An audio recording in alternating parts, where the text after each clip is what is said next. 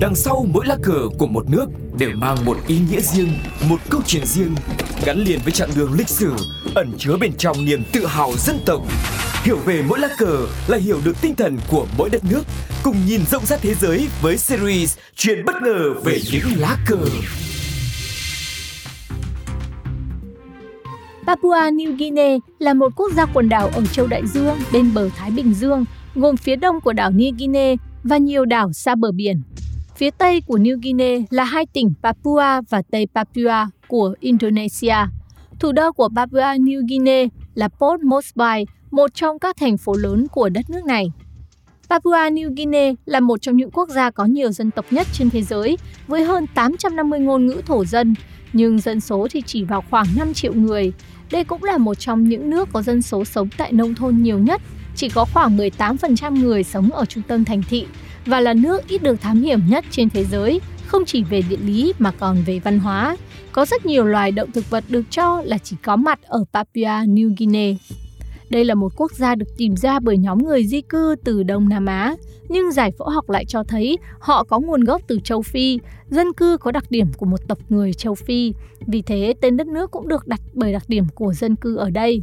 Trong đó, Papua là một từ ngữ dùng để chỉ dạng tóc xoăn tít của dân bản xứ. New Guinea thì có nghĩa là Guinea mới.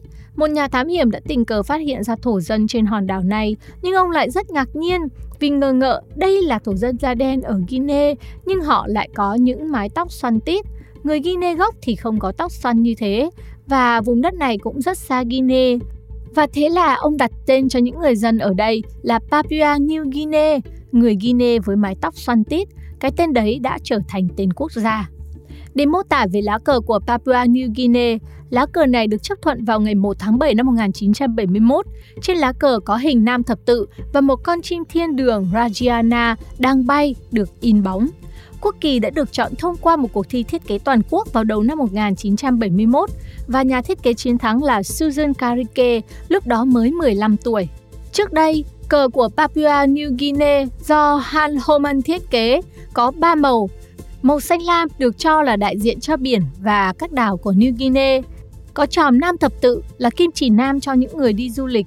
Có màu vàng là tượng trưng cho đường bờ biển sự giàu có về khoáng chất và sự thống nhất cũng như màu xanh lá cây là tượng trưng cho vùng cao nguyên và đất liền có rừng rậm, với con chim thiên đường đại diện cho sự thống nhất quốc gia. Thiết kế này đã bị chỉ trích do vẻ ngoài của nó giống như một sản phẩm được tạo ra một cách máy móc, nên phiên bản thay thế do nữ sinh 15 tuổi Susan Karike thiết kế đã được chọn để sử dụng như hiện nay. Và các bạn có thể quan sát hình dáng cũng như biểu tượng của lá cờ hiện nay trên poster của chương trình này.